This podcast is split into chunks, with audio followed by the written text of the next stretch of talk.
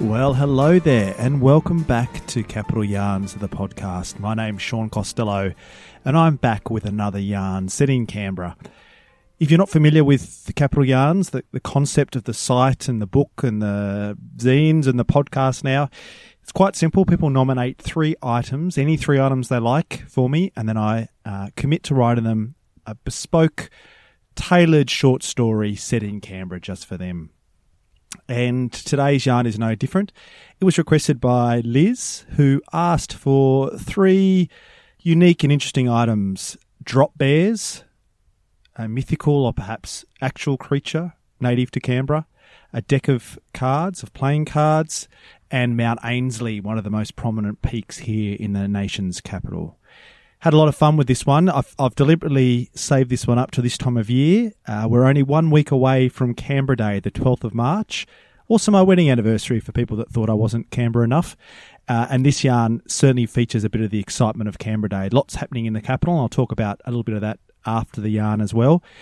Very excitingly, Peter Hewitson, my friend, returns. He of the great Dulcet Radio Tones, a radio veteran, and has a unique ability to bring my characters to life in such a vibrant way. It's really exciting to have him back. So he'll be narrating the yarn this week, and it's called Beware of Hairy Canberrans, something to keep in mind if you're out celebrating a wonderful March and Canberra Day here in Canberra. Hope you enjoy it. George and Sally had just finished their ghost tour with a slightly unusual but very entertaining Canberran named Tim the Yowie Man, to be exact. Despite his unusual name, the tour had been fantastic. They were both still shaken up by the spooky nature of the tour. "Do you think we're doing the right thing about tonight?" George whispered. "I don't know," Sally grimaced. "Why don't we thank Tim and then just think about it some more?" They wandered up to say hello to Tim, but both were thinking that perhaps they should get some advice from a local about their decision. "G'day, folks. How'd you find that?" asked Tim, dressed in what Sally and George assumed to be traditional Australian safari wear. Sally and George glanced at one another. "Well, I found it smashing, to be honest," George began. Sally nodded. "Yeah, me too." "Are those Pommy accents I detect?" Tim replied. "Let me try and guess. I'd say somewhere in the north. Leeds?" George and Sally smiled. Plenty of Australians during their 1 month stay predicted that they were from the UK. So far they had been placed as far west as Belfast, as far north as the Isle of Skye, and most just guessed they were from London.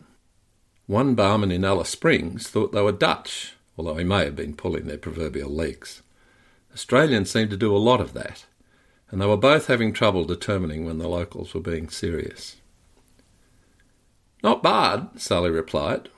"We are northerners. I'm from York and George is from Bradford. Not far from Leeds. We live in Liverpool now."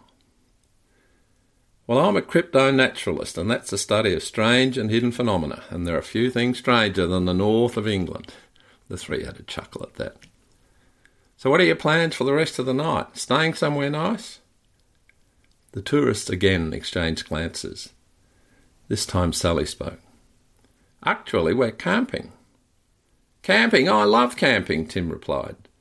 "I know some great spots. Are you set up?" "Well, actually, yes," George began. "We are, Mount Ainslie?" Tim screwed up his face. "Are we not allowed up there?" Sally asked. She nudged George. "I told you we should check." "Well, no, not really, but it is a great spot, and the views are wonderful.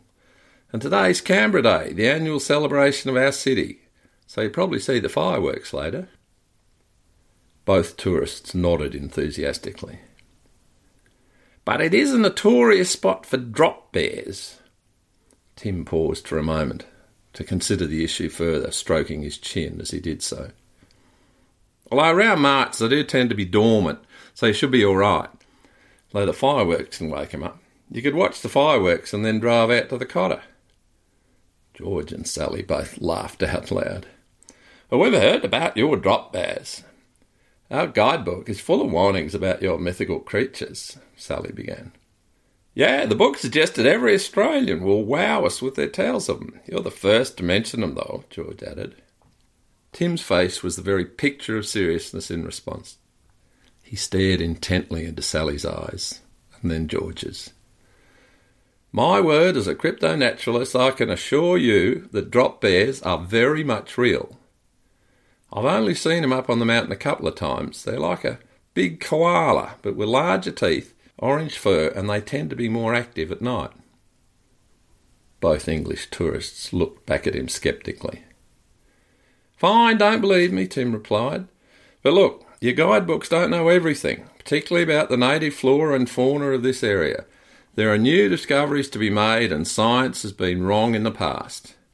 Do me a favour, keep your eyes on the track, and whatever you do, if you see any drop bears, do not engage them in any sort of a game, particularly cards.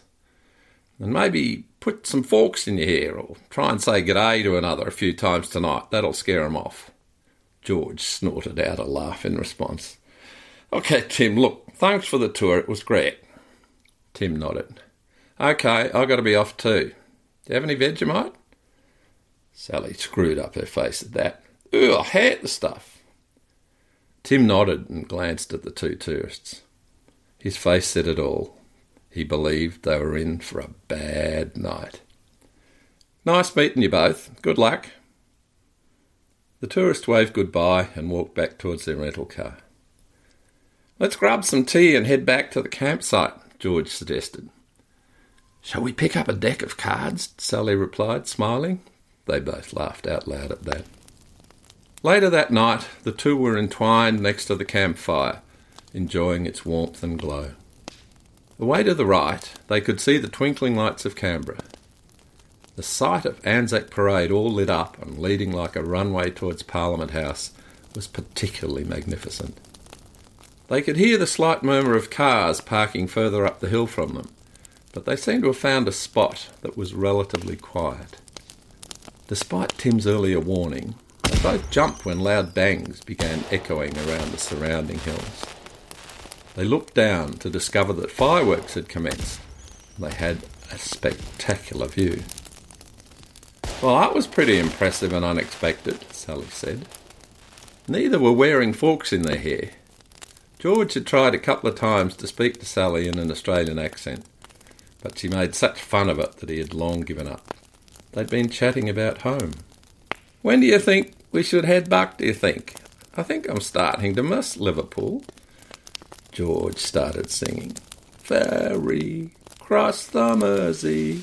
Shh, Sally interrupted. Did you hear something? There was indeed a rustling in some bushes nearby. As the couple fell silent, it started getting louder, and the bush began to shake. After a moment, one small figure, then another, rolled out of the bush. G'day, folks, the first began. How are you this fine evening? It was fairly dark now, and the only light was from the campsite and the moon above. Sally and George squinted to make out the figures. Mind if we come and warm by a fire? Said the other. The two tourists exchanged glances, but before they could respond, the two approached and sat down across from them next to the fire. Involuntarily, both George and Sally rocked backwards at the shock of what they saw. Now lit by the firelight, across from them were the two creatures about the size of large dogs, sitting cross-legged. One was slightly thinner and taller, with orange fur, large teeth protruding from his mouth, and strong-looking forearms.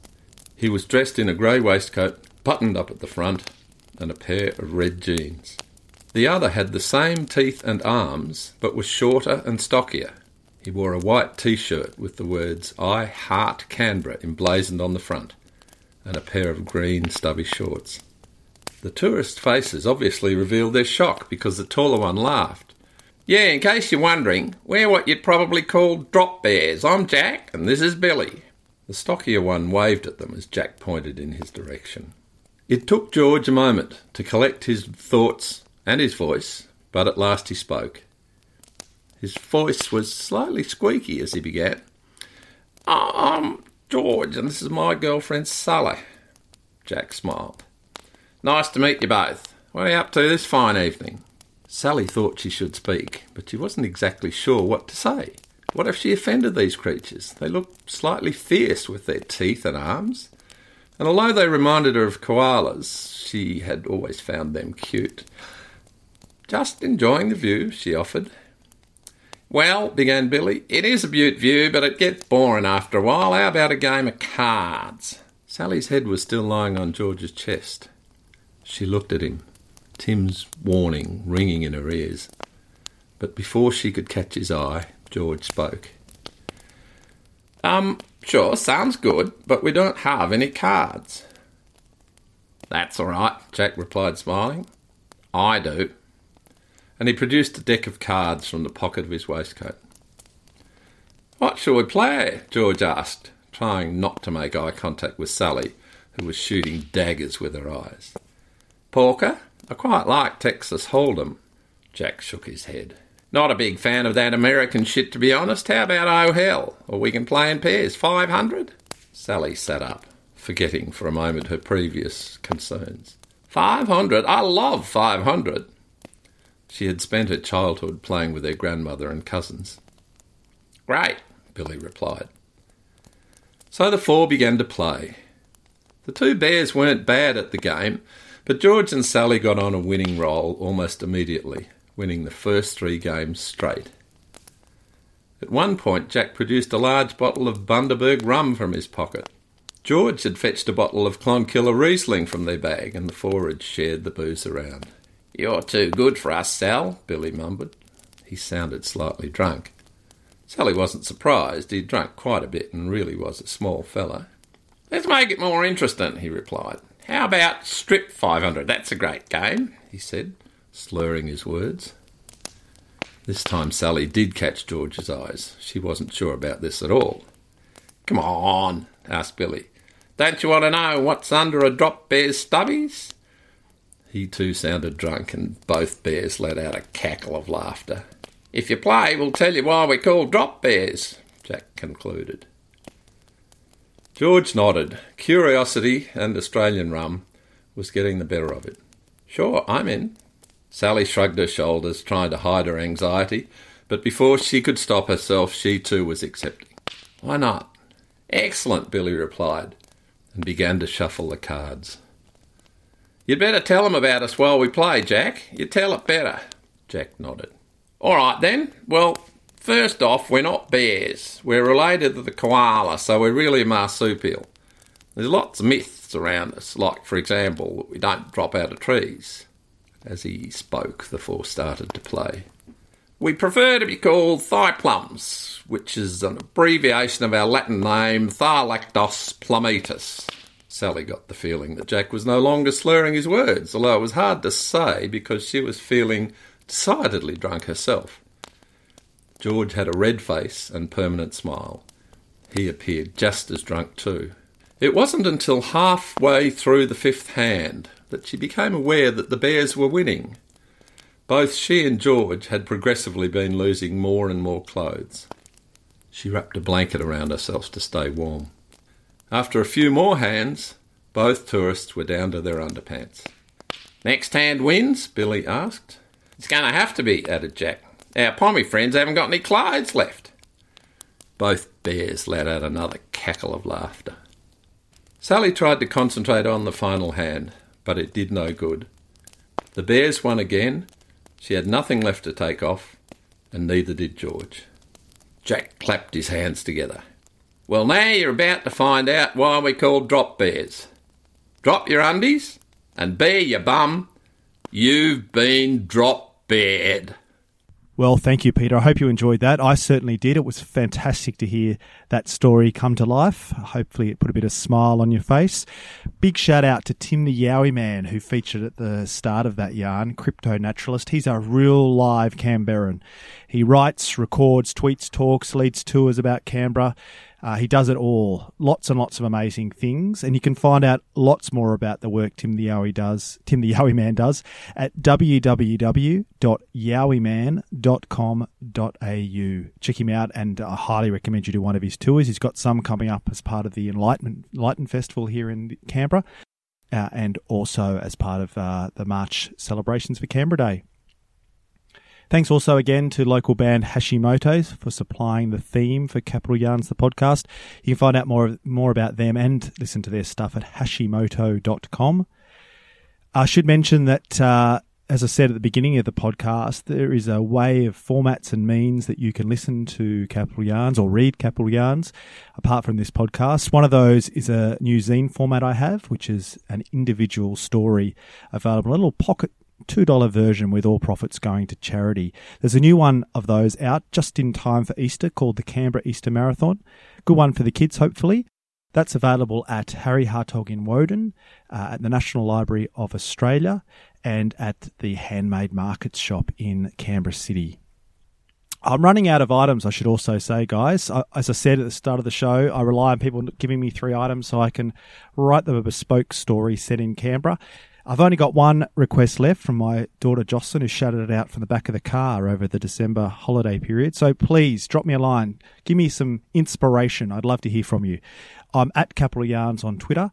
Same on Facebook. You can email me at info@capitalyarns.com.au or check out the website, capitalyarns.com.au, which also includes all the list of wonderful retailers around Canberra that stock Capital Yarns, the book, which features 30-odd stories from me with some amazing photography set in Canberra as well.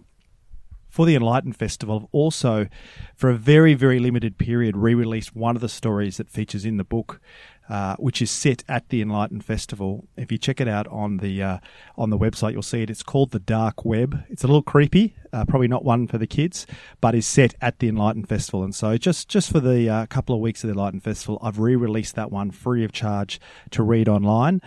But if you want to see it in all its glory, and also the fantastic photo from Martin Holman that accompanies it of the amazing Enlightened Night Festival here in Canberra, then grab the copy of Capital Yarns, the book. As I said, available at retailers all around the city. If you want to do the face-to-face, person-to-person thing, I'd love to meet you and say hello. I'll be around at Suitcase Rummage at New Acton in the Canberra City on the 19th of March. That's a Saturday. Or at the awesome Noted Festival Fair at Gorman House Markets on Sunday, the 20th of March.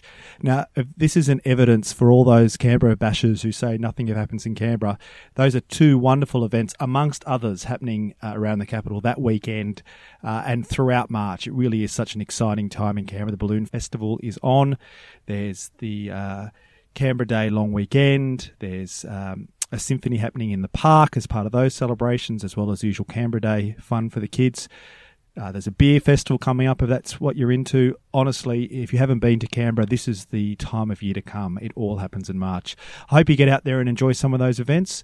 If you see me around, say hello, request a yarn. And if not, I'll see you next time for the podcast. See you.